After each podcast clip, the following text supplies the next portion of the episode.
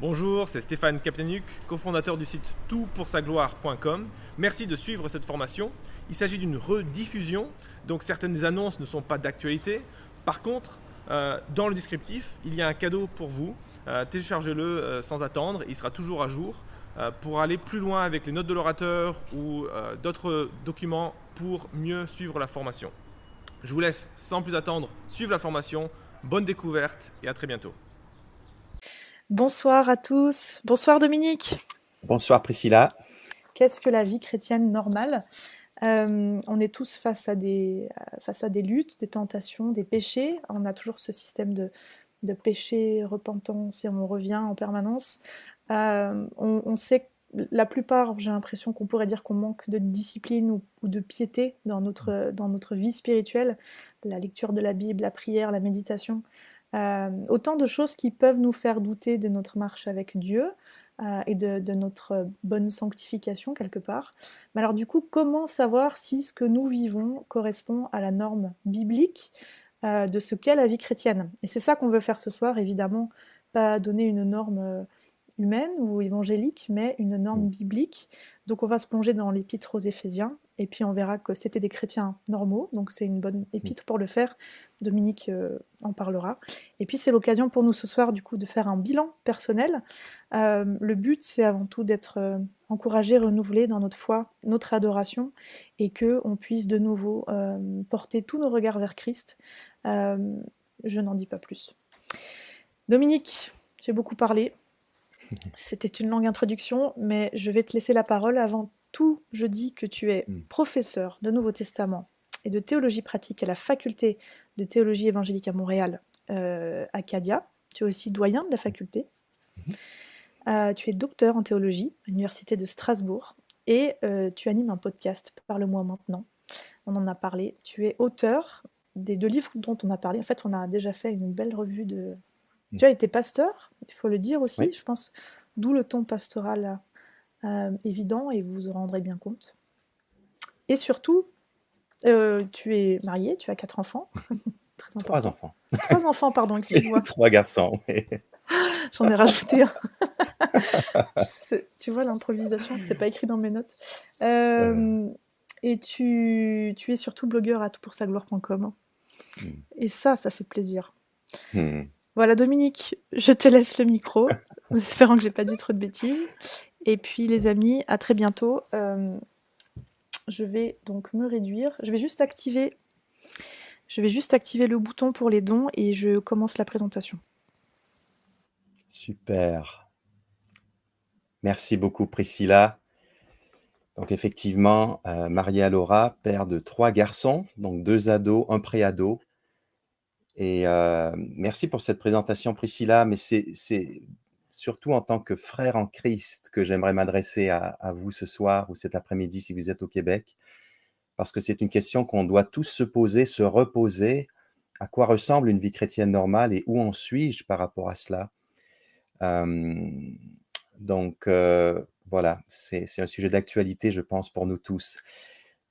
Alors, qu'entend-on par vie chrétienne normale. Vie chrétienne normale, l'expression a été employée dans les communications. Euh, il ne s'agit pas de réduire la vie chrétienne à une euh, routine ou à une vie qui serait toujours rangée, toujours euh, prévisible. Il ne s'agit pas non plus de nier que la vie chrétienne comporte des saisons particulières très différentes les unes des autres. Si vous venez d'avoir un enfant, par exemple, ça change la vie et les premières semaines, les premiers mois ne ressemblent peut-être pas à votre, à votre vie habituelle. Personnellement, j'ai eu une semaine très occupée, chargée, pleine d'imprévus. Et quand un ami m'a parlé de ce webinaire, il m'a dit c'est quand même plutôt marrant que tu fasses un webinaire sur ce sujet parce que ta semaine ne, paraît pas tout à fait normale. Et de fait, c'était une semaine un peu inhabituelle. Néanmoins, euh, l'idée d'une vie chrétienne qui serait complètement tributaire des circonstances, qui serait instable, qui changerait d'orientation au gré des événements et des rencontres, c'est étranger à l'écriture. Il existe une vie chrétienne normale, même si les saisons de la vie ne se ressemblent pas.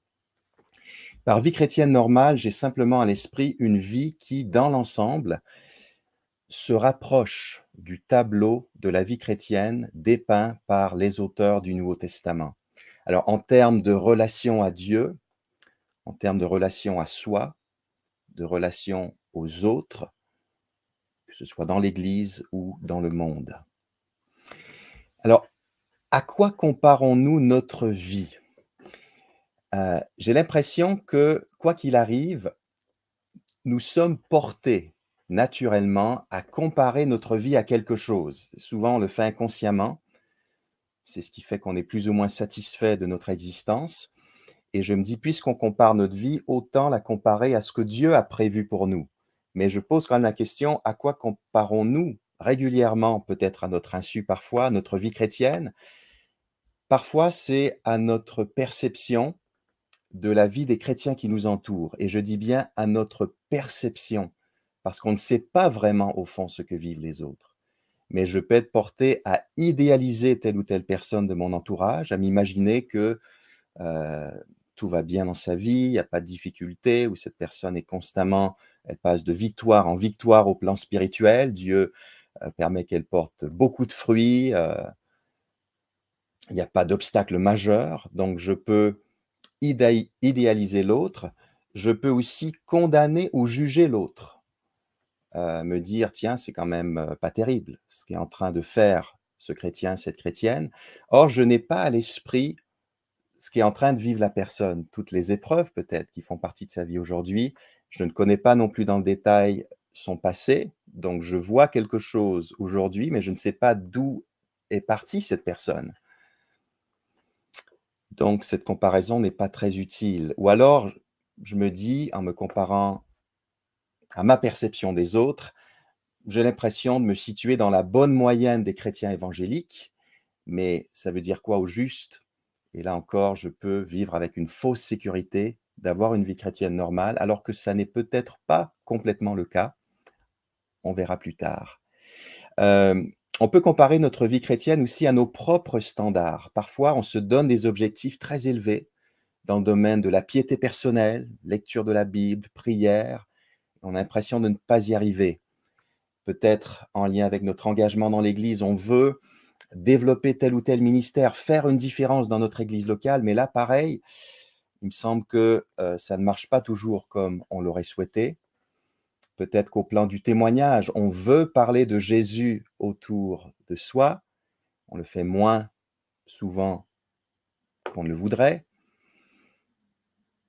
Quant à nos amitiés, à notre vie de couple, à notre vie de famille, là, pareil, on, a parfois des, idéaux qu'on n'arrive pas à atteindre. Peut-être que euh, parfois, on compare aussi notre vie à celle des non-chrétiens de notre entourage, collègues de travail, voisins, amis qui ne connaissent pas encore le Seigneur. On peut être porté à se dire, ben, je suis pas si mal, hein, il me semble que je suis une bonne personne comparée à d'autres. Peut-être même qu'on est porté à, prier comme ce pharisien dans la parabole de Jésus en Luc 18, 11. Ô Dieu, je te remercie de ne pas être avare, malhonnête et adultère comme les autres hommes, et en particulier comme ce collecteur d'impôts là-bas. Est-ce qu'on n'a pas cette attitude d'arrogance parfois? Alors une telle comparaison n'a aucun sens. Pour être juste, il faudrait comparer notre ancienne vie à celle des non-chrétiens, car nous avons reçu une nouvelle identité, une nouvelle vie en Christ et de nouvelles capacités. Mais bon, ça n'a pas trop d'intérêt comparer notre ancienne vie à celle des non-chrétiens autour de nous. Si on compare notre vie chrétienne à la vie des non-croyants, des non-chrétiens, c'est un peu comme comparer le niveau de foot d'un footballeur professionnel, et pardonnez l'analogie, mais j'ai trois fils qui aiment beaucoup le foot, qui le pratiquent régulièrement, comparer le niveau d'un footballeur professionnel à celui d'une personne qui n'est pas du tout sportive ça n'a pas de sens parce que le footballeur professionnel, il a une identité d'athlète, il a reçu des dons, des capacités, il s'est entraîné et tout cela lui permet d'être ce qu'il est aujourd'hui. De la même manière, le chrétien a reçu une nouvelle identité, des dons, des capacités, une formation dans l'église locale qui lui permettent de vivre la vie chrétienne, ce qui n'est pas possible quand on n'est pas né de nouveau. Alors, le danger avec toutes ces comparaisons, ce serait de vivre bien en deçà des belles œuvres que Dieu a préparées pour nous et de, se satisfaire d'une vie qui ne correspond pas à celle que Dieu euh, nous invite à vivre. Ce serait de nous priver de la vie chrétienne optimale qui est pourtant à notre portée. Et c'est ce qu'on verra. Alors n'ayons pas peur de la normalité. Vous avez vu euh, les courriels, la pub, la com. On est en mode bilan ce soir ou cet après-midi. On veut vivre un examen de soi pour ensuite aller plus loin. Cela peut faire peur. Je ne sais pas comment vous réagissez à cette idée de, bilan, mais en général, quand on parle de faire euh, un bilan de sa vie, on s'attend à se retrouver euh, probablement devant une situation d'échec. On se dit de toute façon, les standards de Dieu sont inatteignables. Hein. Jésus n'a-t-il pas dit dans le Sermon sur la montagne, Soyez parfaits comme votre Père céleste est parfait Alors, on, se prépare peut-être aujourd'hui pour une séance de culpabilisation, comme si la vie chrétienne normale était de toute façon quelque chose euh, qui ne peut que nous échapper, que rester un vague souhait, un rêve peut-être, en tout cas une utopie. Alors pour nous aider à apprivoiser la notion de normalité, euh, et pour nous encourager à, ne pas lancer la serviette trop rapidement, j'aimerais d'emblée faire une affirmation qui, pour moi, est une parole d'espoir. Parole d'espoir qui souligne une réalité au cœur de l'éthique ou de l'obéissance présentée dans le Nouveau Testament. C'est l'affirmation suivante. S'il est vrai que les standards de Dieu sont souvent plus élevés que les nôtres, les ressources qu'il est disposé à nous procurer dépasse également celles que nous avons l'habitude d'utiliser. Donc oui, les standards de Dieu sont élevés, mais Dieu nous équipe, il nous procure des ressources qui nous permettent de vivre son plan. Vous avez peut-être entendu parler de euh, ce euh, poème parfois attribué à John Bunyan, euh, parfois attribué à d'autres à d'autres auteurs. Cours John court, la loi l'ordonne, mais ni pied ni main elle ne donne. L'Évangile apporte une bien meilleure nouvelle, il m'ordonne de voler et me donne des ailes. Donc là, on a une comparaison entre le régime de la loi et l'Évangile en Jésus-Christ.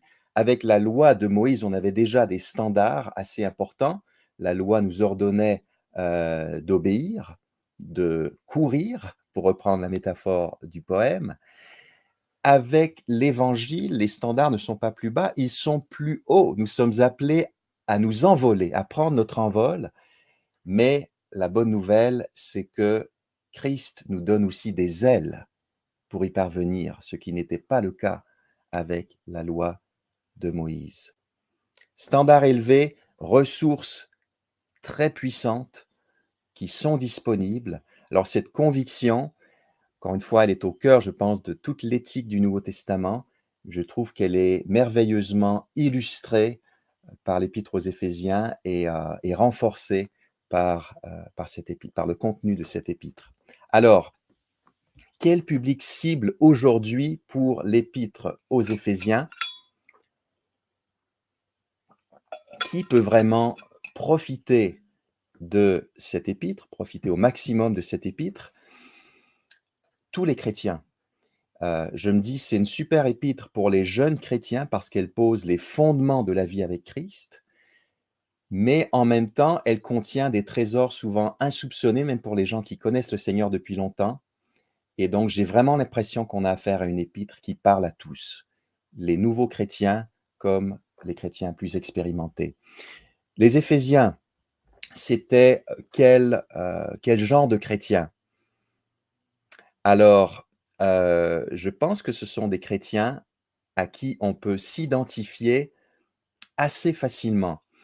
Et c'est une observation intéressante parce qu'il n'est pas toujours facile de s'identifier au premier lecteur d'un livre du Nouveau Testament. Vous savez que parfois, tel ou tel livre du Nouveau Testament s'adresse à des chrétiens persécutés. Et là, on se dit, ma réalité est vraiment différente. Parfois, un livre s'adresse à des chrétiens d'origine juive, ce qui n'est pas mon cas, à des chrétiens qui se trouvent dans une église traversant une crise particulière, peut-être éloignée de la situation de mon église locale, ou alors un livre qui s'adresse à des chrétiens qui font face à des hérésies, des faux enseignements différents de ceux qu'on peut retrouver aujourd'hui. Mais les chrétiens d'Éphèse, je pense, nous ressemblent à plusieurs titres. On va découvrir tout ça au fur et à mesure. Et donc, je pense qu'on aura une affection particulière pour eux et qu'on pourra assez facilement s'identifier à leurs défis, à leur lutte, à leur combat. Ils sont euh, d'origine non juive pour la majorité d'entre eux. Leur église a été implantée par Paul environ sept ou huit ans avant la rédaction de cet épître. Les choses se passent relativement bien dans l'église d'Éphèse. Néanmoins, il y a quelques défis. Et euh, ces défis, je pense, trouvent un écho dans notre vie et dans nos églises aujourd'hui. Il y a un petit débat entre spécialistes. Est-ce que l'épître a été écrite uniquement pour les chrétiens d'Éphèse ou pour les chrétiens de toute la région? Mais cela ne va pas vraiment impacter notre réflexion euh, aujourd'hui. Pourquoi s'appuyer sur Éphésiens pour esquisser euh, la vie chrétienne normale? Je pense que c'est particulièrement intéressant de le faire précisément parce que Paul ne répond pas à une crise majeure il n'y a pas comme à Corinthe euh, plein de divisions dans l'Église ou quelque chose du genre. Il y a des défis, oui, on le verra, mais il n'y a pas de crise qui est en train de menacer, euh, qui menace l'existence de l'Église. Donc Paul écrit vers la fin de son ministère, il est en résidence surveillée à Rome au début des années 60. Et, je pense que cela nous permet aussi de dire qu'il propose dans cet épître un beau résumé de sa théologie et de sa conception en tant qu'apôtre de la vie chrétienne normale. J'en arrive à la question qui est au cœur de l'exposé de ce jour. À quoi ressemble une vie chrétienne normale d'après Éphésiens? Et donc ce que je vais vous proposer aujourd'hui, c'est vraiment un exercice de synthèse. Euh, on va essayer de, de réunir des textes, tirer des conclusions un peu plus vastes, un peu plus larges, englobantes, en même temps, c'est une, euh, c'est une mise en bouche, hein, c'est peut-être un petit apéro. Euh, la meilleure approche pour être exhaustif, ce serait de parcourir tous les textes d'Éphésiens dans l'ordre et de se demander à chaque fois qu'est-ce qu'on apprend sur la vie chrétienne dans ce texte. On ne va pas faire ça aujourd'hui, on n'a pas assez de temps, mais je vous inviterai, et je le mentionne déjà, à relire Éphésiens dans son ensemble après ce webinaire. J'espère que les quelques éléments qu'on aura parcourus vous aideront à euh, apprécier encore plus cette euh, belle épître. Donc, je vais vous proposer trois résumés de la vie chrétienne normale, trois grilles d'analyse pour faire ce bilan à propos de notre propre vie. Donc, je commence avec un premier résumé qui contient deux preuves que Dieu est à l'œuvre dans notre vie. Et là, je m'intéresse à la situation des Éphésiens avant même la rédaction de la lettre. Donc tout n'est pas de travers dans leur vie. Encore une fois, il n'y a pas de crise majeure. Et Paul va même relever et souligner des éléments très encourageants qui se passent dans la vie des Éphésiens. Et d'une certaine manière, je pense que cela nous procure déjà un premier aperçu de la vie chrétienne normale. En Éphésiens 1, 15 à 23, nous avons un rapport de prière, c'est-à-dire que Paul explique comment il a l'habitude de prier pour les Éphésiens. Et dans un premier temps, il exprime à Dieu sa gratitude pour les chrétiens d'Éphèse.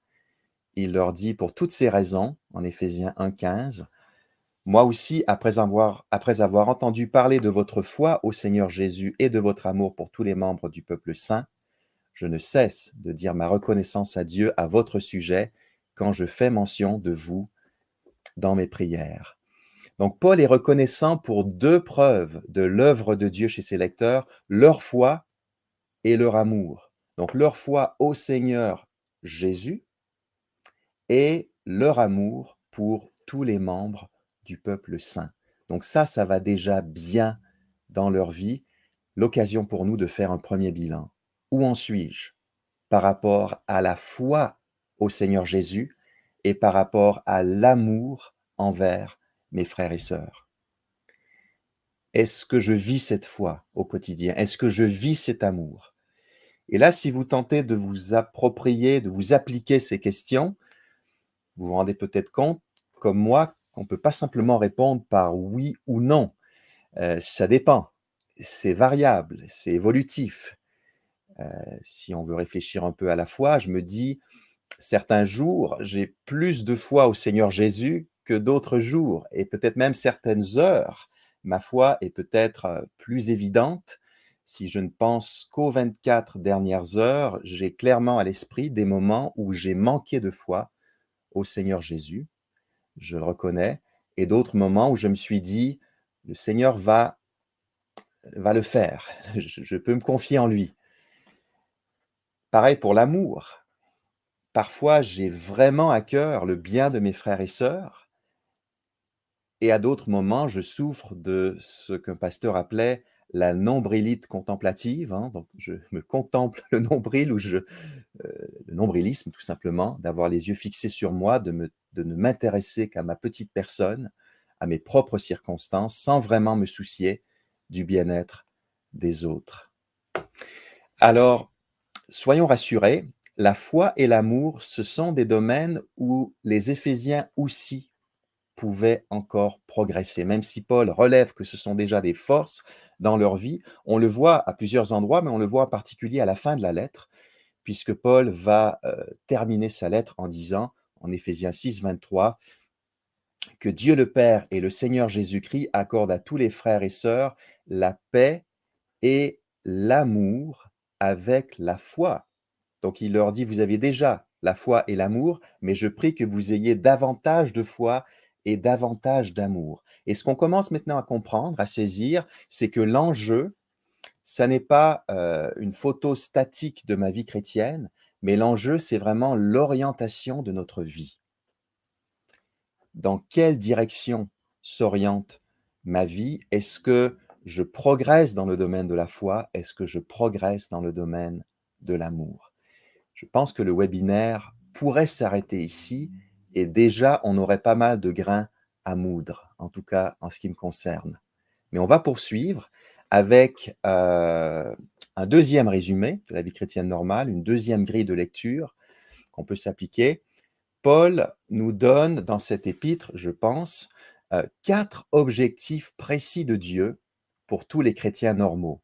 Puisqu'il s'agit d'une orientation et qu'on n'est pas tous au même stade, on avance à des rythmes différents, on est entré dans la vie chrétienne également à des moments différents en tant que frères et sœurs, eh bien, quatre objectifs pour nous faire vivre la normalité du projet de Dieu.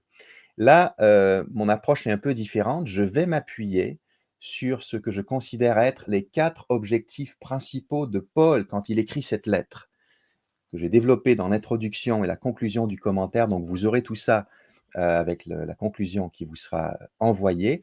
Je vais transposer ces quatre points dans notre vie euh, pour en faire donc des objectifs de Dieu dans notre vie à nous tous, nous qui connaissons le Seigneur Jésus. Donc, il ne s'agit pas ici de s'intéresser aux Éphésiens, euh, de les considérer tels qu'ils étaient au moment où Paul leur a écrit cette lettre, mais plutôt de penser aux Éphésiens tels que Paul les imaginait probablement après la lecture et l'appropriation de sa lettre.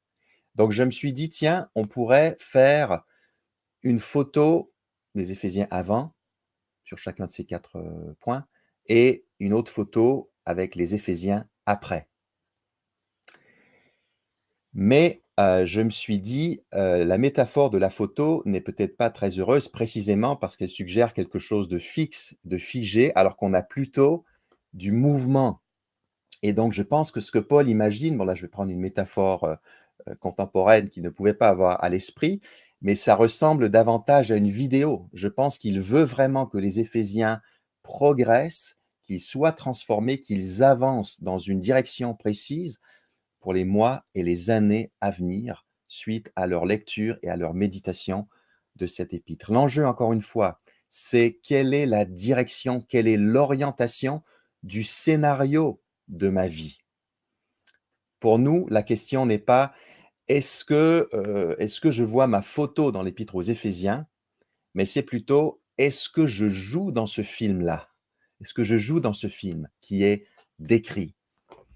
Il est question donc de trajectoire. Les chrétiens normaux, ce sont des chrétiens qui suivent des trajectoires normales, celles que Dieu a lui-même tracées, même si les personnes suivront ces trajectoires à des rythmes différents et selon des modalités très différentes. Dieu a un plan euh, adapté à chacun, chacune d'entre nous. Ce qu'on voit de manière globale, c'est que Paul explique donc à des chrétiens du premier siècle ce que signifie vivre au quotidien dans le cadre du grand plan de salut de Dieu. Paul leur explique ce qu'implique de vivre l'Évangile au plan personnel et aussi en Église. Alors soyons plus précis, à mon sens, Paul vise quatre objectifs quand il écrit en pensant aux Éphésiens. Ce sont aussi quatre objectifs pour nous, ou quatre objectifs de Dieu avec notre vie. Premier objectif, que nous soyons des chrétiens impressionnés et rassurés par le grand projet de Dieu. Un mot sur les Éphésiens avant, avant la lecture de l'épître. Leur sérénité semble être menacée. Ils sont en train de perdre courage quand ils pensent aux souffrances que Paul subit dans le contexte de son ministère. On voit ça en Éphésiens 3.13. Ils s'inquiètent parce que Paul est persécuté, qu'il est emprisonné. Ils perdent courage. Ensuite, en raison de leur passé euh, païen, qui, était empreint de, magie, d'astrologie, euh, de, religion et de spiritualité païenne sous diverses forces, les chrétiens d'Éphèse sont anxieux à l'idée de se retrouver peut-être de nouveau sous le contrôle de démons malveillants. Ils ont vraiment peur de ça à cause de leur passé, de l'influence destructrice euh, des démons dans leur vie. Maintenant, les Éphésiens après, la vidéo des Éphésiens après.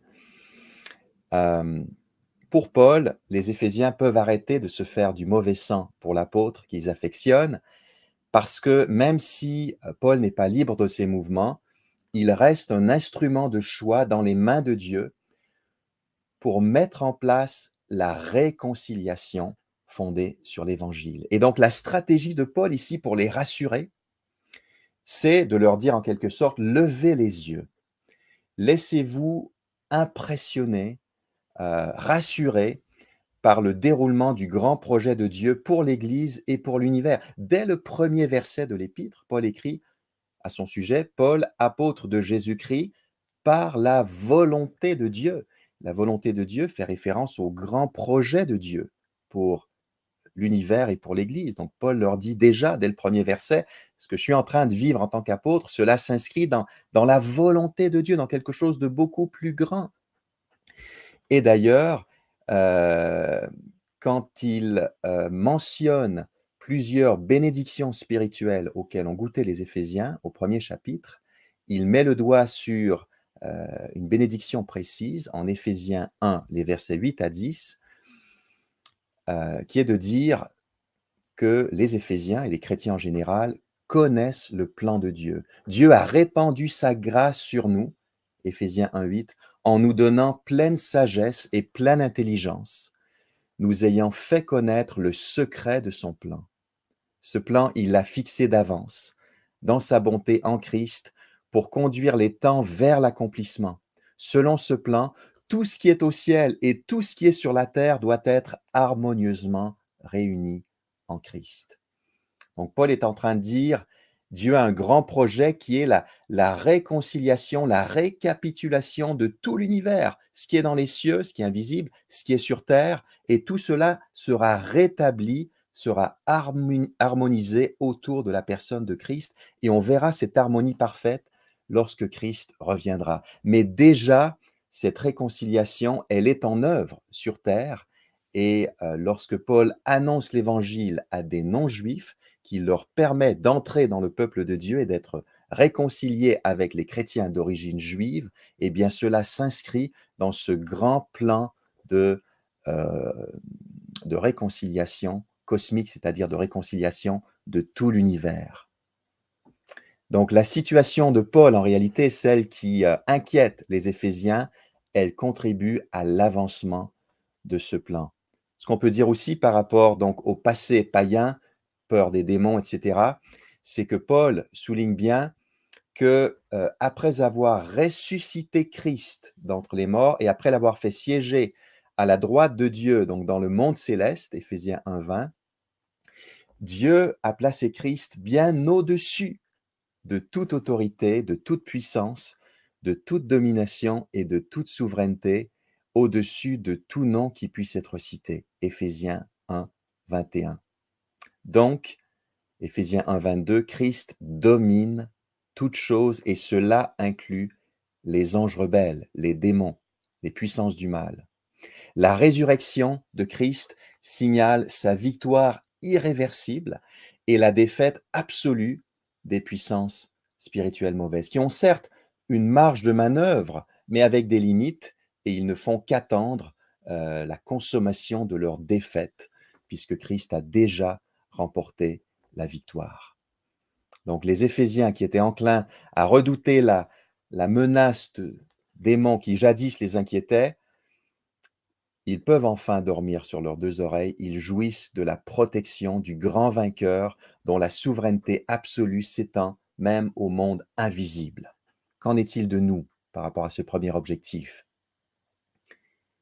Parfois nous sommes découragés quand notre Église ou quand nos leaders, nos responsables sont éprouvés.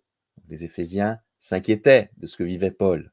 Parfois on se dit mais pourquoi tel projet d'Église n'avance pas? Pourquoi on a du mal à trouver un bâtiment, pourquoi on fait face à l'opposition des autorités locales, etc., etc.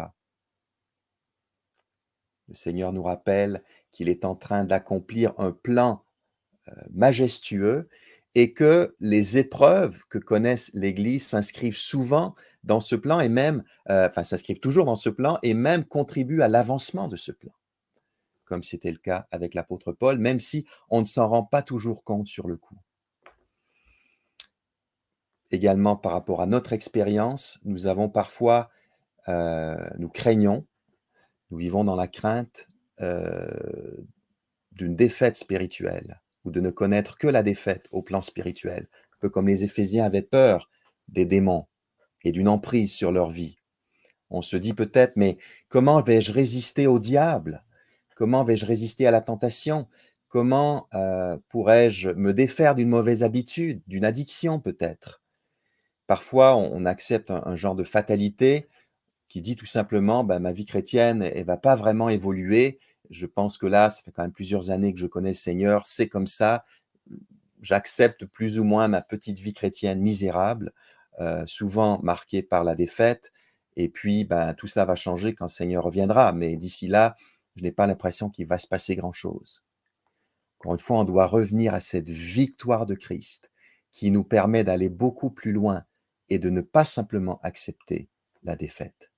Deuxième objectif de Paul pour les Éphésiens, de Dieu avec nous tous, c'est que nous soyons des chrétiens conscients de leurs privilèges. Quelques mots sur les Éphésiens avant. Alors à Éphèse, comme je le mentionnais, il y avait surtout des chrétiens d'origine non juive, mais il y avait peut-être aussi certains chrétiens d'origine juive, minoritaires certes, peut-être même certaines églises de maison qui étaient plutôt euh, composées de judéo-chrétiens, c'est-à-dire de chrétiens d'origine juive, encore une fois, pas la majorité. Et tout cela pouvait déboucher sur un certain nombre d'incompréhensions euh, et de questionnements d'ordre identitaire chez les, les, chrétiens donc majoritaires d'origine non juive, qui se demandaient peut-être, mais qui sommes-nous vraiment au fond? Peut-être que les chrétiens d'origine juive se considéraient détenteurs d'un statut privilégié au sein de l'Église multiethnique, et peut-être que les chrétiens d'origine païenne, largement majoritaires, n'appréciaient pas à sa juste valeur l'héritage d'Israël dont ils étaient dorénavant les pleins bénéficiaires aux côtés des judéo-chrétiens. Parce que Paul va souvent leur dire, ces privilèges d'Israël, ce sont maintenant vos privilèges, à vous qui êtes d'origine non juive. On y reviendra tout à l'heure. Quoi qu'il en soit, c'est difficile ici de reconstruire la, situation exacte des premiers lecteurs. Ce qui est assez clair, c'est que les chrétiens d'Éphèse n'appréciaient pas leurs privilèges à leur juste valeur. Et donc, que vise Paul? Que vise le Seigneur? Les Éphésiens après? Eh bien, euh, ce qu'on voit, c'est que euh, Paul encourage les Éphésiens déjà à se souvenir de leur ancienne situation. Donc tout cela, c'est pour, euh, pour être davantage conscient de leurs privilèges, se souvenir de leur ancienne situation. Je pense à des textes comme Éphésiens 2, 1 à 3. Autrefois, vous étiez morts à cause de vos fautes et de vos péchés. Par ces actes, vous conformiez alors votre manière de vivre à celle de ce monde et vous suiviez le chef des puissances spirituelles mauvaises, cet esprit qui agit maintenant dans les hommes rebelles à Dieu. Nous aussi, nous aussi les chrétiens d'origine juive, nous faisions autrefois tous partie de ces hommes, nous vivions selon nos mauvais désirs d'hommes livrés à eux-mêmes, et nous accomplissions tout ce que notre corps et notre esprit nous poussaient à faire.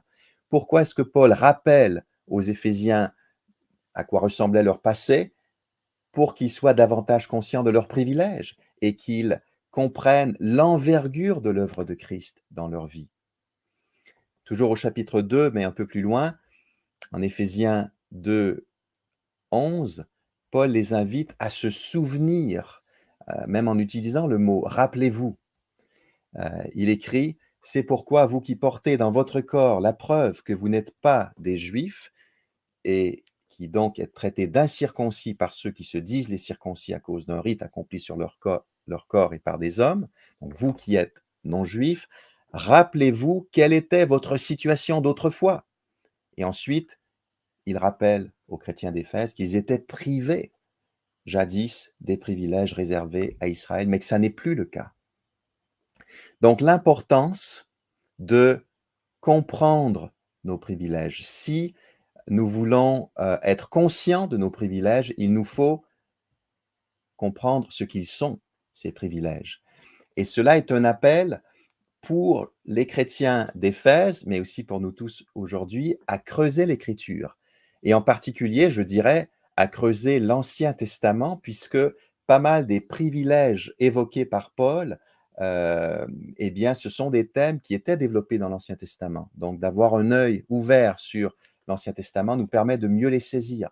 Quand il est question, par exemple, d'élection, Dieu nous a choisis en tant qu'Église, comme il avait choisi Israël. Quand il est question d'adoption, il nous a adoptés comme Israël était son fils premier-né. Quand il est question d'héritage, Israël était héritier des grandes promesses de Dieu. Nous sommes héritiers en Christ de toutes ces promesses. Quand il est question de nouvelle création, c'est quelque chose qui était annoncé dans l'Ancien Testament, par exemple chez le prophète Ésaïe. Quand il est question d'un nouveau temple, encore une fois, c'est pour signifier l'accomplissement de grandes attentes de l'Ancien Testament. Et donc, Paul souligne le fait que les, Éphésiens ont, ont, vécu une véritable métamorphose. Ils martèlent que leur nouvelle identité, elle est attribuable à un seul, Jésus-Christ c'est en vertu de sa mort et de sa résurrection, souvent un accent sur la mort et la résurrection, en particulier sur la résurrection de Christ dans l'épître aux Éphésiens, c'est en vertu de cela que le statut des Éphésiens a été renversé. Ils étaient exclus auparavant, nous dit Paul en Éphésiens 2.12, ils sont maintenant héritiers. Éphésiens 1, 14. Et ça n'est pas rien. Donc oui, euh, L'Ancien Testament nous aide à comprendre cela, mais également, euh, quand ils entendent qu'ils sont euh, enfants adoptifs de Dieu, en Éphésiens 1.5, eh bien, ils comprennent qu'ils ont reçu tous les honneurs qui étaient habituellement réservés dans la culture gréco-romaine aux fils héritiers, qu'ils soient des fils naturels ou adoptifs. Ainsi, ils sont destinés à l'héritage ultime et ils partagent déjà parce qu'ils sont unis à Christ, le règne de Christ sur tout le domaine du Père, c'est-à-dire sur tout l'univers. Voilà ce qu'implique d'être héritier avec Christ, de régner avec lui. Les Éphésiens comprennent également à la lecture de cet épître que tout cela n'a été possible que par la grâce de Dieu. Ah, c'est Dieu lui-même qui bien avant de poser les fondations du monde, a choisi les Éphésiens et les a destinés d'avance à l'adoption par Jésus-Christ, d'après Éphésiens 1, 4 et 5. Et comme l'écrit Paul dans ce texte bien connu, Éphésiens 2, 8 et 9, c'est par sa grâce que vous êtes sauvés, par le moyen de la foi. Cela ne vient pas de vous, c'est un don de Dieu. Ce n'est pas le fruit d'œuvre que vous auriez accompli. Personne n'a donc raison de se vanter.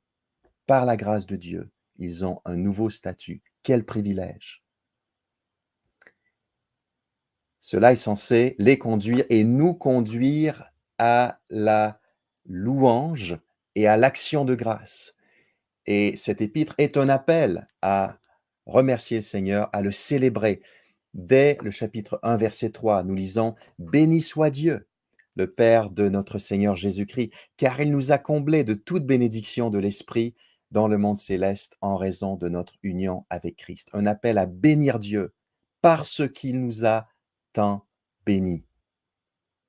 Éphésiens 1, 6, voilà ce que dans sa bonté il a voulu pour nous, afin que nous célébrions la gloire de sa grâce qu'il nous a accordée en son Fils bien-aimé. Dieu nous a sauvés pour que nous célébrions la gloire de sa grâce. En Éphésiens 5, 20, Paul écrit que quand on est contrôlé par l'Esprit, rempli par l'Esprit, eh bien, à tout moment et pour toute chose, vous remercierez Dieu, le Père, au nom de notre Seigneur Jésus-Christ. Une vie de remerciement, de gratitude, d'action de grâce. Et parmi tous ces privilèges qui sont détaillés dans l'Épître aux Éphésiens, j'aimerais euh, dire que le plus grand est sans doute notre accès à Dieu, puisque nous étions privés de cet accès avant de connaître Christ. En Éphésiens 2, 18, Paul écrit que grâce à lui, grâce à Christ, nous avons accès, les uns comme les autres, c'est-à-dire chrétiens d'origine juive comme chrétiens d'origine non juive, nous avons accès auprès du Père par le même esprit. C'est donc un, privilège communautaire, ce n'est pas seulement ma relation personnelle avec Dieu, mais tous ensemble, nous avons cet accès auprès du Père. C'est rappelé en Éphésiens 3, 11 et 12. Cela s'accomplit conformément à ce qui a été fixé de toute éternité et qui s'est réalisé par Jésus-Christ notre Seigneur. Étant unis à lui, nous avons, par la foi en lui, la liberté de nous approcher de Dieu avec assurance. Je ne sais pas si on mesure ce privilège, mais c'est le plus grand privilège qui soit. C'est-à-dire que nous n'avons pas un Dieu imaginaire, nous n'avons pas simplement une petite touche de spiritualité inventée par l'homme, mais nous avons un véritable accès au Dieu vivant. C'est une relation réelle que nous vivons avec lui. Et cette relation de proximité avec Dieu, elle est également exprimée par cette image du nouveau temple. On voit en Éphésiens 2, 20 à 22 que nous les chrétiens, nous formons un nouveau temple que Dieu habite par son esprit. C'est dire à quel point nous sommes proches de lui, il est proche de nous et il habite notre Église. Je lis ces versets, Éphésiens 2, 20 à 22. Dieu vous a intégré à l'édifice qu'il a construit sur le fondement que sont les apôtres, ses prophètes, et dont Jésus-Christ lui-même est la pierre principale. En lui, toute la construction s'élève bien coordonnée afin d'être un temple saint dans le Seigneur et uni à Christ. Vous avez été intégrés ensemble à cette construction pour former une demeure où Dieu habite par l'Esprit.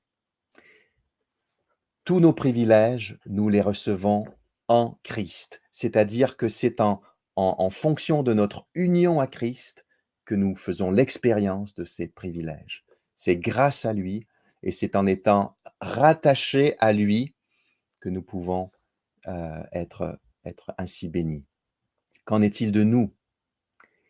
Avons-nous tendance peut-être à nous habituer un peu trop à nos bénédictions spirituelles? Et là, il y a besoin, je parle pour moi, de revenir régulièrement à cette méditation sur mes privilèges. Euh, je veux les méditer à la fois de manière personnelle, également avec, avec l'Église, avec la communauté, le groupe de maison.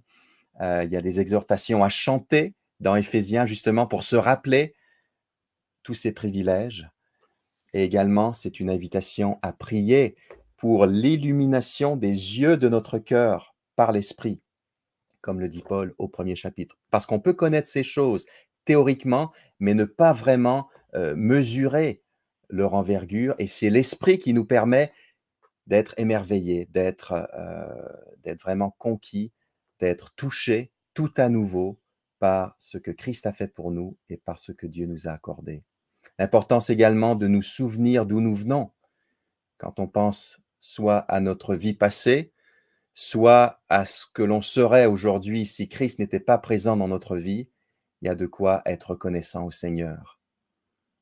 Étudions nos privilèges, étudions l'Écriture. Je mentionnais l'Ancien Testament tout à l'heure qui nous permet de, mieux saisir ce que Christ a fait profitons de notre accès à Dieu. Donc nous avons ce plus grand de tous nos privilèges qui est d'avoir accès à lui. Est-ce qu'on en profite ou est-ce qu'on s'en prive? Je pense que dans une vie chrétienne normale, les journées devraient être marquées par la louange, par l'action de grâce. Rappelons-nous en particulier que nous sommes unis à Christ. Il est avec nous, nous sommes avec lui, il est là. Et donc, quand je suis devant une situation, devant un choix, je peux me dire, Christ est avec moi, je suis uni avec lui de manière vitale, connecté à lui par l'Esprit, il est avec moi.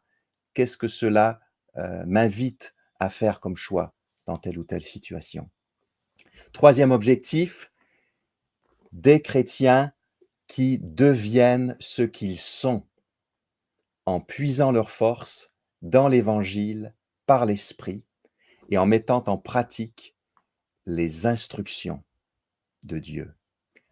C'est assez dense, il y a pas mal de choses, on va, on va découper tout ça. Quelques mots sur les Éphésiens avant de recevoir cette lettre. Et là, je pense qu'on va, ça va nous faire du bien parce qu'on va se dire, ouais, c'est vrai que je, peux m'identifier à certaines de leurs luttes. Euh, clairement, ils étaient au bénéfice de l'évangile, donc les réalités objectives de, l'évangile s'appliquaient aux Éphésiens. Paul le dit clairement, ils ont accepté, ils ont reçu l'évangile. Pourtant, euh, les prières de Paul pour ses lecteurs indiquent qu'un décalage existe entre euh, ces faits, cet état de choses factuelles, par exemple le fait de leur union à Christ, et leur expérience pratique de la vérité. Donc il y a un décalage. Ils ont du mal à tirer les conséquences concrètes de leur nouvelle situation euh, en Christ. Ils ont du mal à vivre dans le bienfait et dans la joie de la bonne nouvelle. On peut dire aussi, je pense, que leur spiritualité manque de vigueur et d'intensité. Ils ressentent un, déficit de puissance divine, un manque de puissance pour obéir à Dieu, pour lui plaire. Ils ont besoin de vivre une expérience renouvelée de l'amour de Dieu manifesté en Christ. Oui, ils sont aimés de Dieu, mais ils doivent revivre cela de manière concrète, puisque là, c'est devenu un peu trop théorique. Bref, un recentrage sur Christ est impératif et c'est ce que Paul va leur proposer. En parallèle, on peut dire que leur marche chrétienne, à certains égards, elle est quelque peu boiteuse. Par nonchalance peut-être, ils sont tentés de, retomber dans de vieilles habitudes sur le plan moral, de réveiller leur sombre passé païen. Euh, la vie chrétienne victorieuse paraît hors de leur portée, et donc Paul va chercher à leur impulser une soif de sainteté. Il va finalement leur dire, devenez ce que vous êtes. C'est un peu le résumé de ces encouragements. Donc maintenant, les Éphésiens après, par rapport à cet objectif. Comme je l'ai mentionné dans l'intitulé ici, Paul veut qu'ils deviennent ce qu'ils sont. Alors cela implique une rupture avec ce qu'ils étaient, je peux parler en, en nous aussi, pour nous, avec ce que nous étions, et avec ce que nous ne sommes plus. Et on voit que Paul invite clairement à cette rupture. Par exemple, en Éphésiens 4, 17 à 19, il leur écrit, Voici donc ce que je vous dis, ce que je vous déclare au nom du Seigneur, vous ne devez plus marcher comme les païens, qui suivent leurs pensées vides de sens. Ils ont en effet l'intelligence obscurcie et sont étrangers à la vie que Dieu donne à cause de l'ignorance qui est en eux et qui provient de l'endurcissement de leur cœur, ayant perdu tout sens moral, ils se sont livrés à l'inconduite pour se jeter avec frénésie dans toutes sortes euh, de vices. Donc là, Paul décrit les païens euh, qui se trouvent dans l'environnement des chrétiens d'Éphèse, mais en même temps, il leur dit, c'est ce que vous étiez, c'est ce que vous viviez par le passé, il faut arrêter, il faut vraiment changer. Et il leur propose de vivre en fonction de leur nouvelle identité. C'est ça l'idée de devenir ce qu'ils sont déjà. Petite phrase qui est souvent utilisée pour résumer l'enseignement de Paul ici et également ailleurs dans le Nouveau Testament. Un exemple de cela, eh bien, dans la suite des versets que je viens de lire, en Éphésiens 4, 20 à 22, Paul leur écrit Mais vous, ce n'est pas ainsi que vous avez appris Christ, puisqu'on vous a fait savoir ce qu'il est, sans doute une référence à l'évangélisation des, euh, des Éphésiens, et qu'on vous a enseigné dans le cadre de votre union avec lui ce qui est conforme à la vérité qui est en Jésus. Donc vous avez été instruit après votre conversion et on vous a enseigné dans le cadre de votre union avec lui ce qui est conforme à la vérité qui est en Jésus. Voyez le lien entre ce qu'ils ont vécu en Christ et l'instruction qu'ils ont reçue. Je poursuis, Ephésiens 4, 22. Cela consiste à vous débarrasser de votre ancienne manière de vivre, celle de l'homme que vous étiez autrefois et qui se corrompait en suivant ses désirs trompeurs, et à être renouvelé quant à votre esprit et votre intelligence, donc l'importance du renouvellement des pensées, verset 24, et à vous revêtir de l'homme nouveau, créé conformément à la pensée de Dieu, pour être juste et saint conformément à la vérité. Donc vous êtes déjà né de nouveau, vous avez déjà cette nouvelle vie puisque Christ est ressuscité, que vous êtes unis à lui, donc vous êtes passé de la mort à la vie du fait de votre union à Christ, eh bien, revêtez-vous de cet homme nouveau, c'est-à-dire vivez de manière cohérente. Vivez les implications de cette nouvelle naissance, de cette nouvelle vie. Un autre exemple de, cette nouvelle identité, Éphésiens 5, 8 et 9. Autrefois, certes, vous apparteniez aux ténèbres, mais à présent, par votre union avec le Seigneur, vous appartenez à la lumière. Et littéralement, dans le grec, Paul leur dit, vous êtes lumière. C'est votre nouvelle identité. Comportez-vous donc comme des enfants de lumière, car le fruit produit par la lumière, c'est tout ce qui est bon, juste et vrai. Vous êtes lumière, maintenant marchez comme des enfants de lumière. Paul les invite et le Seigneur nous appelle à puiser notre force dans l'évangile par l'esprit. Je trouve ça vraiment intéressant parce que souvent on parle d'une vie centrée sur l'évangile et c'est clairement ce qui est en jeu ici, mais c'est un peu plus précis dans l'épître aux Éphésiens. Il est question de, de chrétiens qui se sentent faibles, qui ne se sentent pas capables d'y arriver et qui ont l'occasion de puiser leur force dans l'évangile de Jésus-Christ par le Saint-Esprit. Donc si vous vous sentez faible aujourd'hui, eh bien, il y a dans cet épître vraiment des textes qui peuvent vous faire du bien, des textes que j'utilise régulièrement. Éphésiens 1, euh, dans cette prière de Paul, versets 17 et 18, en fait jusqu'à 19, je demande que le Dieu de notre Seigneur Jésus-Christ, le Père qui possède la gloire, vous donne par son esprit sagesse et révélation pour que vous le connaissiez qu'il illumine ainsi votre intelligence. Donc, nous avons déjà vécu l'évangile, mais il nous faut cette illumination de l'intelligence afin que vous compreniez en quoi consiste l'espérance à laquelle vous avez été appelés, quelle est la glorieuse richesse de l'héritage que Dieu vous fera partager avec les membres du peuple saint, et quelle est l'extraordinaire grandeur de la puissance qu'il met en œuvre en notre faveur à nous qui plaçons notre confiance en lui. Remarquez bien ce verset 19. Parfois, on n'est pas conscient de la puissance que Dieu met en œuvre en notre faveur. Soyons davantage conscients de cette puissance que nous transmet l'Esprit, mais cette puissance manifestée dans l'Évangile, notamment lors de la résurrection de Christ. On pourrait citer Éphésiens 3,16. Je lui demande qu'il vous accorde à la mesure de ses glorieuses richesses d'être fortifié avec puissance par son esprit dans votre être intérieur. Et encore une fois, ce n'est pas vraiment quelque chose de tout à fait nouveau que Paul demande, mais ce qu'il dit, c'est ce que vous savez être vrai, parce que vous êtes unis au Christ, eh bien, je demande que cela se traduisent dans votre vie par davantage de puissance sur le terrain. Et puis, on pourrait bien sûr mentionner euh, le fameux texte sur le combat spirituel en Éphésiens 6, 10 euh, à 20. Là, pareil, il est question de puissance. Hein, Éphésiens 6, 10, pour conclure, puisez votre force dans le Seigneur et dans sa grande puissance. Puis Paul va détailler toute l'armure du chrétien et on remarque que les différentes pièces de, l'armure sont centrées sur le salut de Dieu, sur l'évangile de Jésus-Christ. Donc nous voulons trouver dans l'évangile la force nécessaire pour le combat spirituel. Et le dernier élément dans l'énoncé du troisième objectif, c'est en mettant en pratique les instructions. C'est comme ça qu'on devient ce qu'on est il y a des instructions, il y a des commandements dans la vie chrétienne. L'important, c'est d'être conscient du cadre dans lequel s'inscrivent ces commandements. Et nous l'avons à différents endroits dans Éphésiens.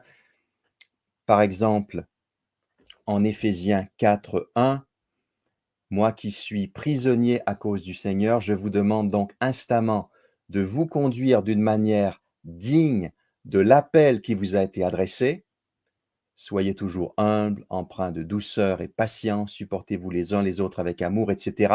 Et voyez l'idée de se conduire ou de marcher d'une manière digne de l'appel qui nous a été adressé. Donc, les exhortations, les instructions s'inscrivent dans ce cadre. C'est vraiment lié à l'appel au salut que nous avons reçu. C'est la continuité logique de cet appel. Et il y a pas mal d'exemples dans l'Épître aux Éphésiens d'instructions concrètes qui sont explicitement rattachées à l'Évangile. On peut donc y voir les implications sur le terrain de l'Évangile de Jésus-Christ. Et là, euh, le temps file, mais je vais mentionner par exemple Éphésiens 5, 25 par rapport au mariage. Nous lisons, Quant à vous, Marie, que chacun de vous aime sa femme comme Christ a aimé l'Église il a donné sa vie pour elle. Donc nous avons une exhortation, une instruction. Clairement, elle découle de l'Évangile, elle découle de l'amour de Christ pour l'Église. Et quand on fait le tour des instructions euh, très pratiques d'Éphésiens, on peut dire que deux thèmes récurrents, eh bien, ce sont la sainteté et l'amour. Une vie euh, cohérente quand nous sommes, quand nous devenons ce que nous sommes, eh bien, nous progressons en sainteté, en obéissance morale, et nous progressons dans l'amour pour les frères et sœurs. Peut-être un tout petit mot très rapide sur le témoignage, parce qu'il n'y a pas beaucoup de textes dans Éphésiens qui parlent explicitement du témoignage auprès des, non-croyants, mais il y a certains textes très intéressants, et ce qu'on constate, en Éphésiens 5, 13 euh, et 14, c'est que quand nous vivons vraiment en fonction de ce que nous sommes, quand nous marchons dans la lumière, il est question ici de la sainteté, eh bien cela peut entraîner d'autres personnes à rejoindre la lumière et à devenir à leur tour lumière. Donc c'est un élément très intéressant du témoignage. Le simple fait de devenir ce que nous sommes, en principe, attirera d'autres personnes vers Christ. Le témoignage ne s'arrête pas là. Il y a également un verset très direct sur la communication de l'évangile. Lorsque Paul prie ou demande de prier pour lui à la fin, en Éphésiens 6, 19 et 20, il dit Demandez à Dieu de me donner quand je parle les mots que je dois dire pour annoncer avec assurance le secret que révèle l'évangile. C'est de cet évangile que je suis l'ambassadeur, un ambassadeur enchaîné. Priez donc que je l'annonce avec assurance comme je dois en parler. Donc il y a une place pour, pour le témoignage. Euh, pensons également aux bonnes dispositions à annoncer l'évangile de paix dans le texte sur le combat spirituel, mais euh, la simple vie transformée a un impact sur les non-croyants. Qu'en est-il de nous? Quel est notre rapport à notre ancienne identité? Comment gérons-nous euh, les influences païennes, peut-on dire, qui nous dominait jadis? Est-ce que la rupture est évidente dans notre vie, comme le Seigneur veut qu'elle le soit? Sommes-nous conscients de notre nouvelle identité Est-ce que je médite régulièrement sur ce que je suis devenu en Christ et sur ce que nous sommes collectivement en Christ en tant qu'Église? Puisons-nous notre force dans l'Évangile par l'Esprit? Moi, j'aime ce, résumé parce qu'il y a beaucoup de choses là-dedans. Puiser notre force parce que j'ai besoin de sa force. Je me sens souvent bien trop faible pour, euh, pour vivre la vie chrétienne. Est-ce que je puise cette force dans l'Évangile, dans ce que Christ a fait pour moi par l'Esprit, qui m'émerveille tout à nouveau par rapport à cet Évangile. Mettons-nous en pratique les instructions chrétiennes. Et de manière générale, quel est notre rapport aux exhortations bibliques, aux commandements de Dieu, en particulier aux commandements concernant l'amour et la sainteté? Parfois, on dit, bah, si on, on garde les yeux sur Jésus, toute la sanctification va se faire toute seule. C'est vrai que c'est sûrement l'élément principal. Garder les yeux fixés sur lui, il se passe quelque chose dans ma vie. Mais il y a également des instructions dont j'ai besoin pour me propulser vers davantage de sainteté, vers davantage d'amour. Est-ce que je puise dans l'œuvre de Christ mes sources de motivation pour obéir? Est-ce que j'obéis simplement pour cocher des cases, pour me dire là j'ai bien performé ou est-ce que je me dis, grâce à Christ, je peux avancer, je peux obéir dans tel domaine Quatrième objectif, et là ce sera beaucoup plus rapide, des chrétiens qui s'efforcent de conserver l'unité, parce que même si je vais aller assez rapidement, en réalité c'est un thème majeur de cet épître. Euh, Paul veut vraiment que les, que les Éphésiens expérimentent l'unité, et c'est quelque chose que Dieu veut pour nous tous, pour nos églises quelques mots sur les Éphésiens avant. Il comme je le disais, il n'y a pas de crise particulière, mais Paul est sans doute conscient que ses lecteurs peinent régulièrement à cultiver des relations harmonieuses. Également, il y a peut-être à Éphèse des défis pour vivre l'unité au sein du couple, pour vivre l'unité au sein de la famille chrétienne. Voilà pourquoi on a des textes importants à ce propos.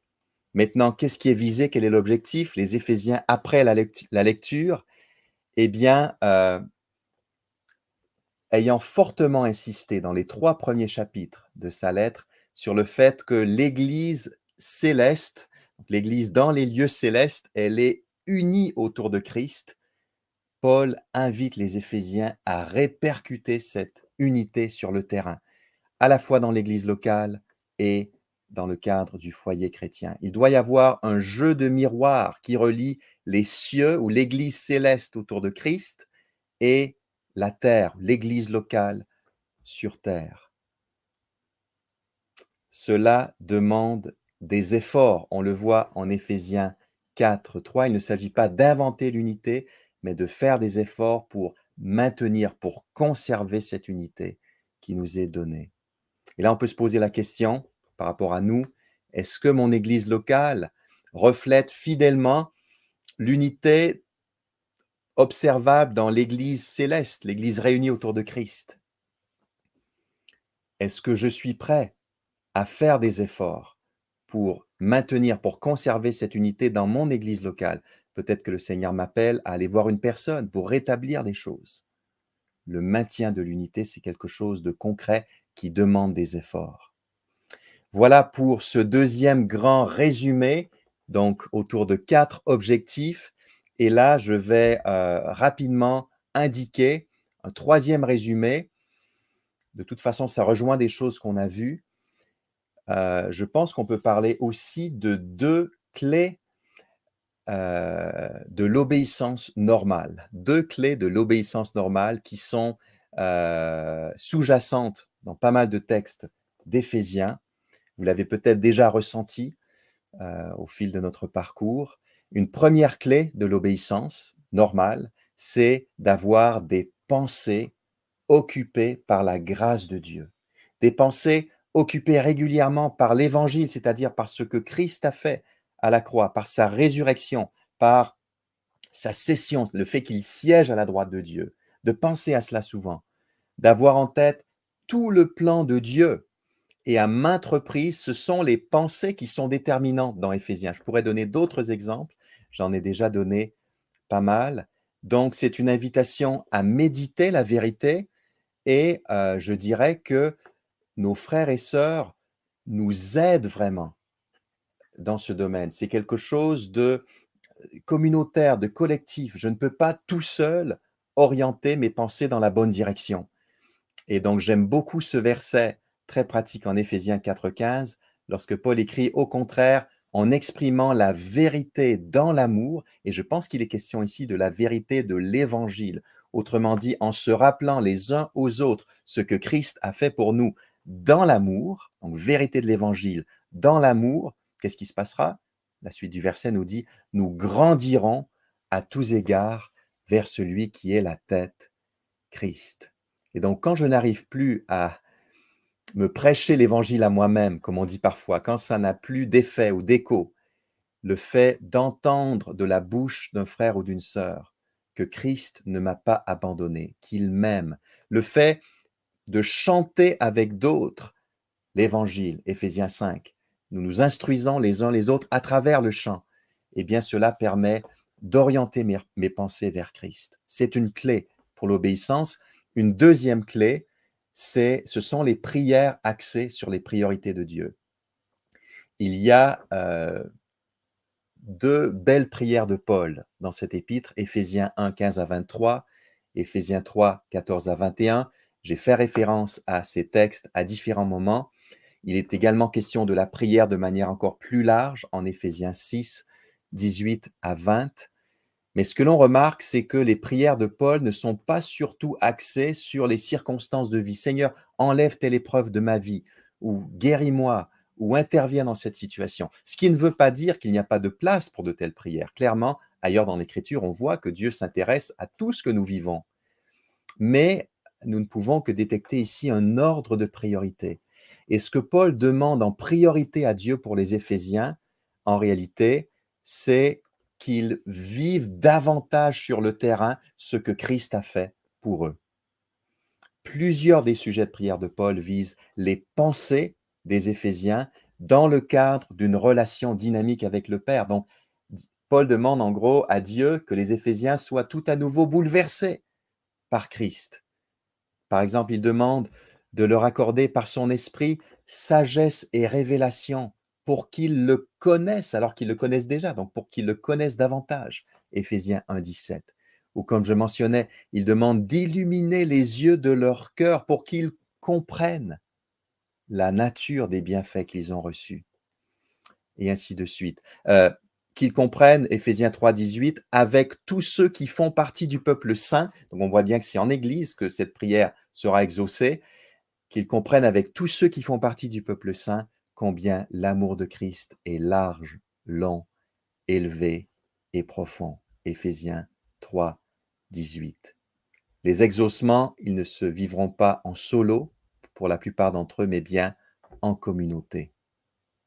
Paul est tellement convaincu que la prière est une clé qu'il dit en Éphésiens 3.20 qu'il s'attend à ce que Dieu réalise bien au-delà de tout ce que nous demandons ou même pensons.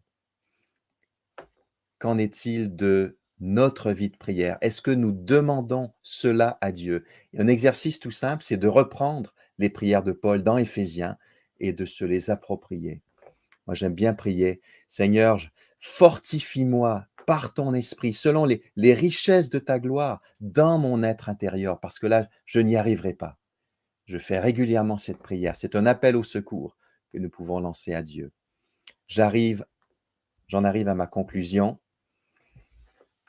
votre vie chrétienne, notre vie chrétienne, ma vie chrétienne est-elle normale? Alors vous avez bien compris qu'il n'est pas question d'avoir ou de viser une vie chrétienne hyper spirituelle réservée à certains seulement. C'est vraiment pour tous. Alors comment se rapprocher de cette normalité décrite dans Éphésiens? Comment se réaligner sur le projet de Dieu? Je ne vais pas redire tout ce qu'on a vu, mais si je veux synthétiser les synthèses, résumer les résumés qu'on a parcourus, je constate qu'il est beaucoup question de méditation, d'orienter ses pensées vers la vérité révélée dans la parole de Dieu, qu'il est beaucoup question également de prière et que tout cela, on peut le vivre à la fois seul et en groupe, d'avoir un temps de recueillement personnel régulier, mais également d'axer les réunions de groupes de maison, euh, les cultes en église, vers l'évangile, vers les vérités euh, dévoilées dans Éphésiens. Alors, j'avais envie de poser la question en terminant, mais la vie chrétienne, est-ce qu'elle est difficile? Alors, si la question c'est, demande-t-elle des efforts? Est-ce que la vie chrétienne normale demande des efforts? Je pense que la réponse c'est oui. Mais c'est une affirmation qui est piégée, parce que la question suivante, c'est quel type d'effort? Et j'aurais envie de dire ceci, la vie chrétienne nous appelle à faire des efforts, à faire premièrement l'effort de lever les yeux. Parce que souvent j'ai le nez dans le guidon, comme on dit, je suis euh, trop préoccupé par mes circonstances, par mes épreuves, par les difficultés auxquelles je fais face. Lever les yeux, c'est ce que Paul invitait les Éphésiens à faire, eux qui s'inquiétaient pour lui. Lever les yeux, l'effort de lever les yeux, l'effort de dire merci à Dieu pourquoi je dis que c'est un effort alors que ce n'est pas si difficile? C'est un effort parce que je ne suis pas porté à le faire tant que ça. Merci Seigneur. L'effort de faire confiance à Dieu, de faire confiance à Jésus-Christ. Deuxièmement, l'effort, je dirais, quel type d'effort? L'effort d'ouvrir les robinets. C'est-à-dire que euh, c'est pas comme si on devait se dire, c'est comme si on devait se conditionner, je vais y arriver, je vais obéir dans ce domaine, je vais arrêter de pécher, etc. L'effort, un des efforts principaux qu'on a à faire, c'est de dire, Seigneur, j'ouvre les moyens de grâce. Et donc, les moyens de grâce que sont la méditation de l'écriture, que sont euh, donc le chant euh, et euh, la prière, la communion fraternelle. Seigneur, je veux utiliser davantage ces moyens de grâce pour que tu m'équipes et que tu me donnes ce dont j'ai besoin pour vivre cette vie normale. Et ensuite, je dirais troisièmement que c'est l'effort de la cohérence, en l'idée de devenir ce que nous sommes. Devenir ce que nous sommes, par définition, c'est vivre normalement. Alors, d'une certaine manière, la désobéissance est beaucoup plus difficile à vivre dans le sens où elle n'est pas naturelle. Quand je désobéis, je ne suis plus en cohérence avec ce que je suis devenu, avec ma nouvelle nature, ma nouvelle identité, mais je, retourne en arrière et ça n'est pas naturel. Il y a quelque chose d'anormal là-dedans. Bien sûr, c'est facile de pécher à un certain niveau, mais c'est difficile dans le sens où cela m'amène vers cette incohérence qui est difficile à, difficile à vivre. J'espère que ce webinaire vous aura donné envie, surtout, de relire l'épître aux Éphésiens pour reparcourir les différents textes qui peuvent nous aider à nous rapprocher de la vie chrétienne normale. Voilà, je m'arrête ici. Merci beaucoup Dominique, c'était euh, bah, excellent, hein. tout simplement, ça, fait du bien de réentendre ces choses, euh, de réentendre ces grâces, ça nous donne une perspective euh, tellement plus grande que ce qu'on on voit au quotidien et ce qu'on comprend. Mm. Je laisse la parole à Dominique pour finir cette soirée. Ok, prions. Merci Seigneur pour ce moment que tu nous as permis de passer ensemble. Je veux te remercier pour toute l'organisation, toute la logistique qui a été faite avec, euh, avec joie Seigneur et avec ton aide. Merci aussi pour toutes les personnes présentes, toutes les interactions, tout ce que tu as fait dans les cœurs à travers ta parole et ton esprit tout ce que tu feras encore, Seigneur, parce qu'on te demande de nous aider à poursuivre la réflexion sur cet épître afin que notre vie se rapproche de ce que tu veux pour nous. On veut le, on veut le vivre par ta puissance et c'est vrai que l'idée de se sentir euh, souvent faible, je pense, fait écho, en tout cas euh, chez moi, et nous te demandons, Père, de nous fortifier par ton esprit dans notre être intérieur, afin que nous puissions vivre toute cette vie, pas toujours facile, pas toujours simple, mais cette vie qui vaut la peine d'être vécue en attendant le retour de notre Seigneur et Sauveur Jésus-Christ. En son nom. Amen. Amen. Merci beaucoup d'avoir regardé cette vidéo. Abonne-toi à notre chaîne YouTube pour ne manquer aucune des prochaines vidéos.